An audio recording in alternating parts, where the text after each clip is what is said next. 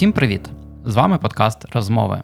Тут ми ведемо цікаві бесіди з цікавими людьми, які переходять або перейшли на українську. Мене звати Андрій Москалюк, я автор та ведучий подкасту. Сьогодні розмовляємо з медіа-менеджером та івент-експертом Єгором Прищепкіним. Єгоре, вітаю! Привіт, Андрій. Так, ну я мало не сказав, що сьогодні в гостях Єгора, а потім згадав, що я власне сьогодні до тебе прийшов у студію, за що тобі окремо дякую і дякую за те, що прийшов, погодився поговорити. Традиційно одразу попрошу розказати про себе. З якого моменту? З А, народження, там, де я народився можна? в Дніпродзержинську, колишньому, тепер Кам'янське, чи може тут якби з позавчорашнього дня? Знаєш, можна такими широкими мазками свій життєвий та професійний шлях. Так, щоб це вийшло на сторіночку. Резюме А4, зрозуміло. Я народився в Дніпродзержинську колишньому, це Кам'янське зараз. Десь в році м, 82-му переїхав до Дніпра, тоді ще Дніпропетровська.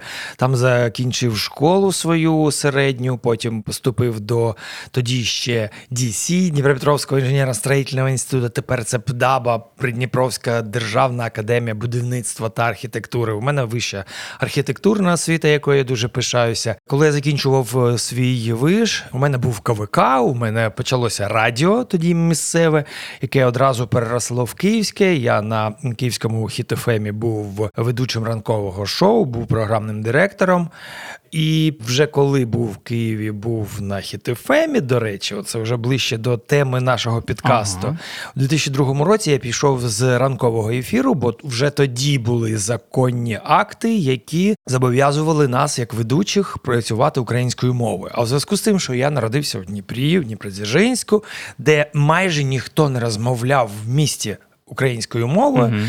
то в мене виходили посиджу. Ну, тобто, в мене були такі аля українізми, які я собі так уявляв в своєму російськомовному мозгу, е, яких взагалі не існує. І зрозуміло, що з ефіру у 2002 році я пішов, але я залишився в цій сфері. Я займався промо-станціями. Я був е, людина, яка створювала вперше створювала департамент креативу на медіахолдингі Тавр.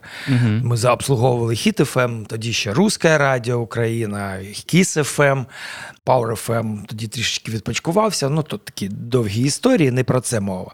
І десь в році 2005-2006 я вже пішов на вільні хліба. У мене була власна івент-агенція.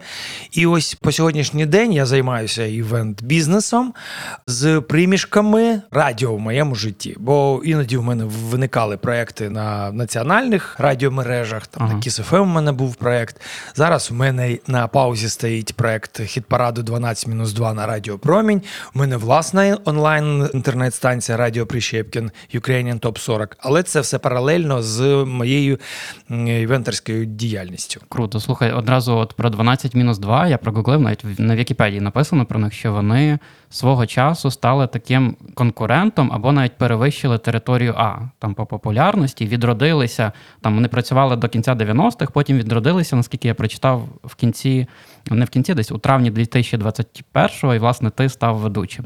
Історія 12-2 взагалі дуже цікава. Вони появилися хіт-парад 12-2, коли я закінчував школу. Тобто я її, цей, цей хіт-парад 12-2, її чи його слухав ще знаходячись школяром. Ну я тоді, напевно, під стіл ходив, але в мене одразу така хвиля якихось приємних теж ностальгічних спогадів. Я пам'ятаю, мій рідний Хмельницький, я ходжу, шукаю якусь цю жуйку Love Is, і лунає пісня Ірини Білик Одинокая. «Одинокая». Одинокая. І от я думаю, можливо, це було 12 мінус 2. Можливо, 100%, але справедливості заради ми з Анжелікою Рудницькою на цю тему спілкувалися. Хіт-парад 12-2 з'явився раніше, ніж територія А. Бо О, так, хіт-парад навіть. 12-2 це 92-й рік, а територія А, її хіт-парад, вже телевізійний, він з'явився трішки пізніше, але вони були в постійному контакті, вони товаришували, вони дружили. Ну, то ті на радіо, а ті на телебачення. Тобто вони навіть не уявляли один в одному конкурентів. Так, так. А ти сказав на паузі, це зараз, тобто він Тобто зараз війна і не на часі. і не на часі, я зрозумів. Ну, будемо сподіватися, все одно, що пауза повернеться на кнопку play, і все буде добре. Так, гаразд. Давай тепер про історію переходу на українську. Ти вже так точково почав. Так, розкажи, будь ласка, коли це відбулося, як це відбулося з тобою? Останній раз це відбулося в 2016 році. Ага, так що ж тобто було остаточно. декілька хвиль, я Декілька. розумію. Це Мгм. було дуже складно, і після 16-го року було дуже багато складнощей і внутрішніх моїх, і якихось зовнішніх факторів, які впливали там на мою українську в побуті і взагалі по життю. 2002 рік це перший раз, коли. Припечатало, і я тоді зрозумів. Тоді я мамі поставив запитання: а чому я не вмію українською розмовляти? Чому в нашій родині, де дідунька, ми дідуньку називали дідунька, бабуньку, бабунька, і коли всі там називали там ба, ді, баба, дід, у нас в родині не було української мови. Родина в тебе повністю російськомовна. Російськомовна. Хоча от, ну, мама народилася в Магнітогорську, але вона народилася її одразу перевезли в Нікополь. Український Нікополь. В Нікополі дідунька її жив. І для мене тоді вже було дивно. Дідунька знав, що таке обсеньки. Обценьки. Мгм, так. Він користувався цим словом. Ну він взагалі з Вінницької області, Ага. і в нього такий великий був казацький ніс. В мене його казацький ніс. Ну, слухай, мені здається, що це навіть щось таке подільське, бо мій дідусь, власне, це слово теж часто вживав. Я, я в нього в гаражі любив Це так в українське дитинстві нормальне е, слово. крутитися, і він ось ось обценьки, ось там рубанок, і він мені це все теж розповідав, пояснював. Тому я мамі задав, вона зрозуміла, що нічого не відповіла мені. Мгм. Чому? Чому? Ну вона така ж жертва радянської русифікації, як і всі ми. Ну що, що вона мені могла відповісти? Але зрозуміло, що вже навіть до 2002 року я сам собі ставив запитання: а чому в нас так мало українських е, поетів? Ага. А чому так мало української музики? Іноді я знаходив відповіді, але тоді ще ну тоді архіви КГБ не були відкриті, багато чого було невідомо, і зрозуміли, що я ну просто там в якихось здогадках десь там губився і не знаходив відповіді саме в тому, що українську мову. Ну і просто забороняли українську культуру викреслювали з простору України. І попри те, напевно, я одразу так відрефлексую, що був такий сплеск ось ці 90-ті, які ми згадували території А, там українських виконавців, українських пісень. Але напевно залишалося, от ти підтвердив свого досвіду таке, що українська це мова села, це там не зовсім модно. А оці от всі виконавці, це там тільки на радіо покрутити, і, і от, от, от все. Були такі стереотипи тоді. Е, мабуть, е, середовище, яке мене оточувало, не- воно такі маркери мені не надсилало. Ага. Тому, коли я підписувався, ну я не підписувався, я купував ще тоді в кіосках Союздруку журнали Галас Угу. з касетою. В пакетику. Ух Їх ти. було там небагато е, накладів. Я такого не пам'ятаю. І Я пам'ятаю багато касет просто в себе. Оце саме касети, і там була українська музика. І журнал був присвячений виключно українській музиці. І це якраз я навчаюся там другий, третій курс свого архітектурного факультету. І я це все слухаю, я це все впитую в себе. А в мене ще і КВН, в мене ще і активна студентська діяльність. Тому для мене це було як само собою розуміючеся. Мгм. Тобто, ну це чудово, це класно, це офігенно. Інша справа, що я не міг розмовляти українською. Ми ж всі люди, які жили тоді і зараз на території України, без виключення, що на заході, що на сході, українську мову чудово розуміли. Але як собачки не могли самі от красиво, нормально, якісно. Я мовчу, щоб не суржиком, а більш-менш літературною мовою розмовляти.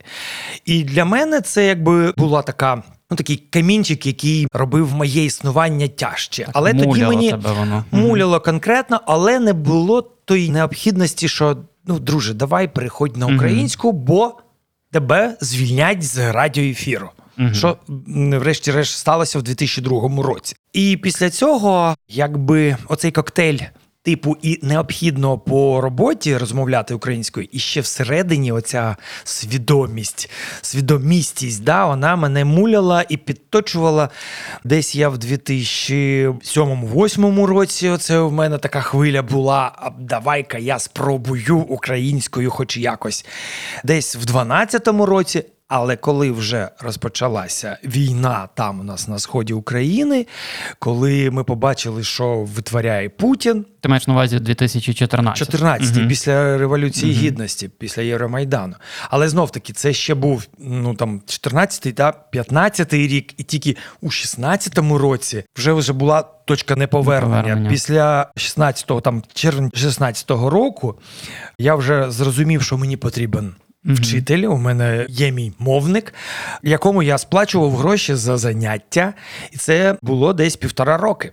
Ми займалися вранці з Олегом Валерійовичем, займалися у восьмій ранку два рази, а то й три рази на тиждень. Це були вправи мовні для людей, які виросли в україномовному середовищі, але з якихось причин не могли у собі знайти сили перейти на українську і в побуті, і взагалі скрізь. Мені з одного з останнього пригадався, пам'ятаєш, так поширювали. О, Зеленський вже пройшов українізацію, коли він е, давав інтерв'ю, здається, російським ЗМІ, це ще було десь у березні, і він Шукав. повертався так, шукав українські слова. І всі так Р- пішли. Російські слова, Е, бо він вже е, не знав, як вони А, перекладаються то- з так, так, так, російські, бо не знав, як вже мислив е, ось це. От і написали там мемівку, пішло, що українізація завершена російськомовної Так, людини. так, То так. Щось подібне в тебе, напевно, теж відбувалося.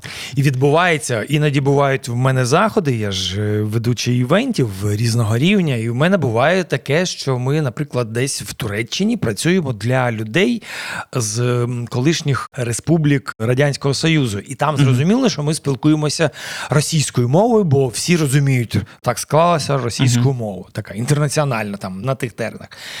Іноді я себе теж ловлю, що мені якось хочеться сказати нашою мовою, але такий швиденько в каталозі перекладів так вже пошукав і знайшов те слово, яким треба швиденько замінити українське слово. Ну, але в тебе оцей тумблер він переключився вже повністю от в такому повсякденному житті, я так розумію. Зараз я можу сказати, що так, але перший рік, другий рік я відчував ці складнощі зранку. Коли я прокидаюся, і це як це, А, Україна, таке. російська мовна щелепа, да, цей жарт є.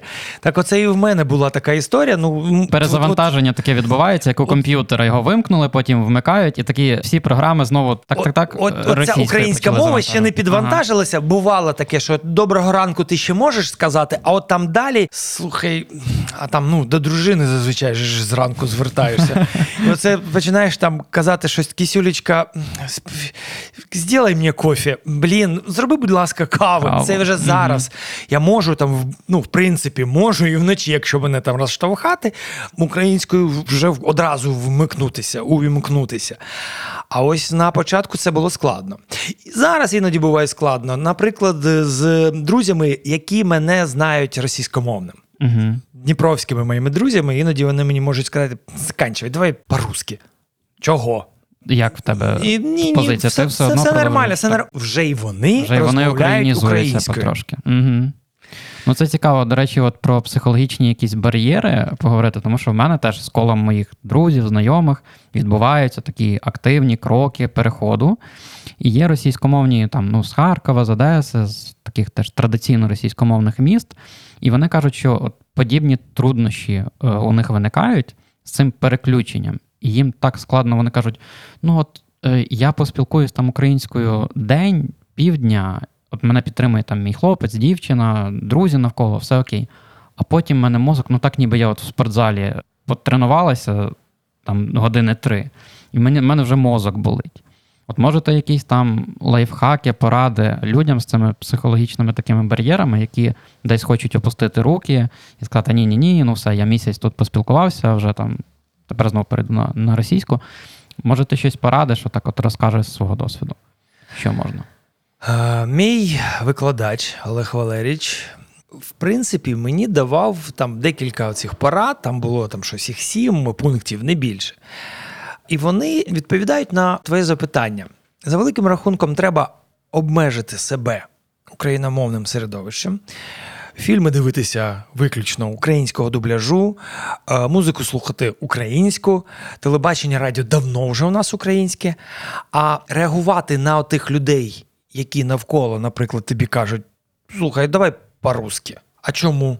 Ну, в принципі, якщо буде заходити на якийсь агресивний рівень спілкування, ну викреслюй цих людей з свого кола. Ну, значить, це не твої люди. Ну що робити? Минулий випуск у мене був з дівчиною з Маріуполя з Христиною. Ми про це розмовляли, що чомусь от у цих ситуативних переходах частіше, якось ну так з практики людей, кого попитаєш, переходили на російську. І це назвали там ну з поваги, там переходьте на російську. А українська чомусь поваги такої там не заслуговувала у побуті, щоб переходити. І ось це теж один з таких складних моментів, які люди, які намагаються перейти на українську, кажуть, що ну мені ж так складно, я, в мене всі друзі російської, в мене всі колеги російської розмовляють, і я приходжу, і я от ламаюсь. Я не можу, не можу. В мене не вистачає сили волі продовжувати. От Мені Як? здається, що це шаблон до 24 лютого 2022 року. угу. Бо зараз в мене багато моїх російськомовних друзів перейшли на українську, і коли вони десь переходять, повертаються на російську, їхні ж там близькі, там дружини, чоловіки їх смикають. А ну-ка, давай. Та закінчуй тут на собачій мові розмовляти, переходь на українську. Ну зрозуміло, що це все жартома, але це вже в суспільстві вітається. Тому те, що було до початку гарячої фази війни російсько-української, ну це вже можна забути. Бо зараз люди, які спілкуються російською, на них вже дивляться якось іскоса і з незрозумінням, а чому ти російською Тобто це стало масштабнішим. Набагато. І, і вже так, тут вже так не розвернешся з тим, що Воно стало масштабно вже після 2014 року. Ну я за ту Мгм. хвилю, як, як то кажу, я перейшов на українську до того, як ще це стало мейнстрімом. трендом, так. Угу. Але зараз це вже якби признак хорошого тона, пробачте. Клас. Тому, коли я виходжу, а я виходив на День Києва в місто, всі в вишиванках, всі з патріотичними принтами на футболках, діти в віночках, в батьків на плечах там з прапорцями. І при цьому вони розмовляють російською. Ну, це якби не стикується. Це не то пальто. Тому я думаю, що вже за рік ми на вулиці будемо чути набагато, більше і більше. набагато україномовних громадян наших Угу. співвітчизників, ніж російськомовних. Хоча знов таки, ну з повагою, ну нехай розмовляють. У мене батьки досі розмовляють між собою російською. Ну їм за 70 років. Мгм. Ну як їх вже складно. Мені я в 40 там скільки два перейшов на українську. Ну 42, пробач, це не 70. Хоча теж знаєш, не бар'єри. От у нас Ні, ні, вони ж у мене розумні, і мама у Мгм. мене Ну, чудово власне, там українською розмовляє. Але знов таки вони залишилися в Дніпрі жити. Там якби середовище дозволяє все залишатися ще російськомовним, хоча знов таки все більше і більше моїх знайомих, моїх однокласників, моїх однокурсників. Переходять на українську, десь там ламаються, десь там суржиком. Але найголовніше це для тих, хто зараз нас слухає і хоче для себе щось таке цікаве і корисне е, знайти. Не хвилюватися за свій суржик. Нехай він буде суржик, але тепер ви будете розуміти, якщо ви підходите до якогось слова, переклад якого ви не знаєте, тумблер ще не перемикається. Ну, записали в блокнотик, знайшли в перекладачі. Я досі іноді звертаюся до Мгм. Google транслейтера. Ну, бувають у мене такі слова. Ну, а як воно перекладається? Швиденько зайшов, нічого такого в цьому нема. Ну, ти молодець, ти такі слова знаєш. Тепер будеш знати ще й українською, як вони перекладаються. Зайшов, переклав, і далі ти вже знаєш, як ним користуватися, і користуєшся. згоден 100%. І в цьому сенсі, до речі, так. Справді, Google в допомогу, як то кажуть, словнички в допомогу. Згадаю тут одразу теж про проєкт Єдині розмовні клуби. Я там трішечки таким модерую, волонтерю. Це можливість теж чудова прийти і поспілкуватися в українськомовному середовищі для тих, в кого є з цим певні бар'єри. Приходять люди абсолютно з різним бекграундом, особистим, професійним, різного віку і спілкуються. Тобто теж один з способів. У 2012 десь році, 2011, можливо, у мене був один із е, підходів до української мови. І я тоді ходив на безкоштовні курси української мови. Це не клуби мовні, про які ти зараз Це в. Києві було. Це так? було в Києві, Мгм. так. І оцей досвід безкоштовних курсів, коли ти нікому нічого не винен, Мгм. коли ти не розстався зі своєю рідною кровною гривнею, він все ж таки менше мотивує для того, щоб перейти далі. Тому мовні курси це чудово, коли ви, в принципі, трішечки володієте, але ну там не вистачає чогось там, досвіду, так? А ось для того, щоб перейти остаточно, Угу. не пожалійте. Там скільки там буде? 4, 5, може 10 тисяч гривень, ну все в совокупності. Але за гроші. Тоді ваша українська для вас буде ближче, Це бо ви як- розсталися зі своїми грошима. Так, так, так. І це як з спортзалом чи з чимось аналогічним, коли ти вже заплатив і такий, ну, ну що ж, ну, ну піду вже, піду вже. Так. Слухай, якщо говорити про українськомовний контент, давай про це трішки поговоримо. Як один з факторів власне формування українськомовного середовища. У нас з одного боку є мовні квоти, те, що прописано по закону, так, в сфері телерадіомовлення. Там, зокрема, одні з основних це те, що 35%, наскільки я знаю, в радіоефірах має звучати українських пісень, а в ефірі телеканалів взагалі 75% часу має звучати українська. І з цим у нас, начебто, там немає особливих проблем. Ось там Нацрада з телебачення радіомовлення видає моніторингові звіти. В неї там написано, що навіть ці квоти перевиконуються. Ось як приклад з останнього звіту: 58% усіх пісень, що транслювалися впродовж доби, були виконані українською, і це там на 23% перевищили квотування. Але це одна, ніби як сторона медалі, чи таке одне середовище. А є інша сторона медалі це стрімінги. YouTube, е, Apple Music і так далі. І там, ну, принаймні, я так порився в Гуглі публікації двохрічної, однорічної давнини. Там зазначали про таку проблему, що є ось цей контраст між тим, що в нас заливають е, в радіо, ну ці всі топ-чарти, там все круто, супер. Можна знайти на всяк смак. І стрімінги, YouTube, де українська, ну, в Apple Music, ну, в кращому випадку, це десь 40-ві місця чи, чи нижче в топ цих всяких чартах були 2020 рік. Це публікація. Зараз, наскільки я розумію, ситуація змінилася на краще, і ось чи не вперше. Ну, я знову ж таки читав публікації з відкритого доступу з кінця квітня. Початку травня, за червень я якось репрезентативної вибірки не знайшов. Але що побачив, що вперше почали в топ українського Ютубу, топ-10 з'являтися саме українські виконавці. Там були Пономарьов з е, іншими виконавцями співали е, пісню, здається, Україна переможе Джері Хейл, Наталя Могилевська, Кіана Ельза і так далі. І вже перша дев'ятка, от я побачив зараз станом на червень в топ 100 Apple, суто українська. Далі там десята пісня російської Монатіка, здається, але і нижче йдуть багато українських пісень. І ось після цього всього, що я наговорив, хотів з тобою поспілкуватися от про те, як ти думаєш, звісно, тут спрогнозувати складно, але які тенденції будуть далі? Чи буде далі українська проникати, от, зокрема, у сервіси, що важливо, так, для того, щоб українізувався цей контент? Чи можливо, ну тут вже такий холодок трішки пробігає по душі, але чи можливий відхід назад, і ми знову побачимо там русський реп і, і ще щось там в трендах? Цю проблему треба як тортик на слої розділити, бо все в один борщ змішувати ну, не треба. Якщо казати про контент. Наприклад, відеоблогерський від українських митців чи просто діячів відеохостінгу YouTube, то це те, що йде від них. Вони так останнім часом переходять на українську. Дуже багато хлопців, які все життя ділили обзори, вони зараз роблять, Роблять огляди. Мгм. автоогляди. І чудово. А якщо казати про аудіострімінги, як Spotify, як Google Music, як iTunes, тут все набагато простіше. Тепер ними опікуються люди, які не опікуються російською аудиторією. Тобто там, в хед-офісах, нарешті якось нас розділили. Нічого І собі. люди, які раніше рекомендували на Росію, те ж саме, що і в Україну, чи навп- навпаки, в Україну рекомендували те саме, що і рекомендували в Росію. Їм, мабуть, там по рукам надавали, чи їх якось взагалі в інший офіс, в іншу кімнату, якщо в них не open space, пересадили, може, за, за різні столи.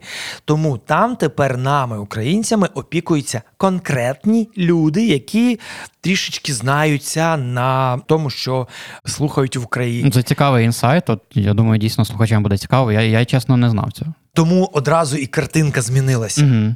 І це все сталося після якраз от початку гарячої стадії війни. Російсько-української.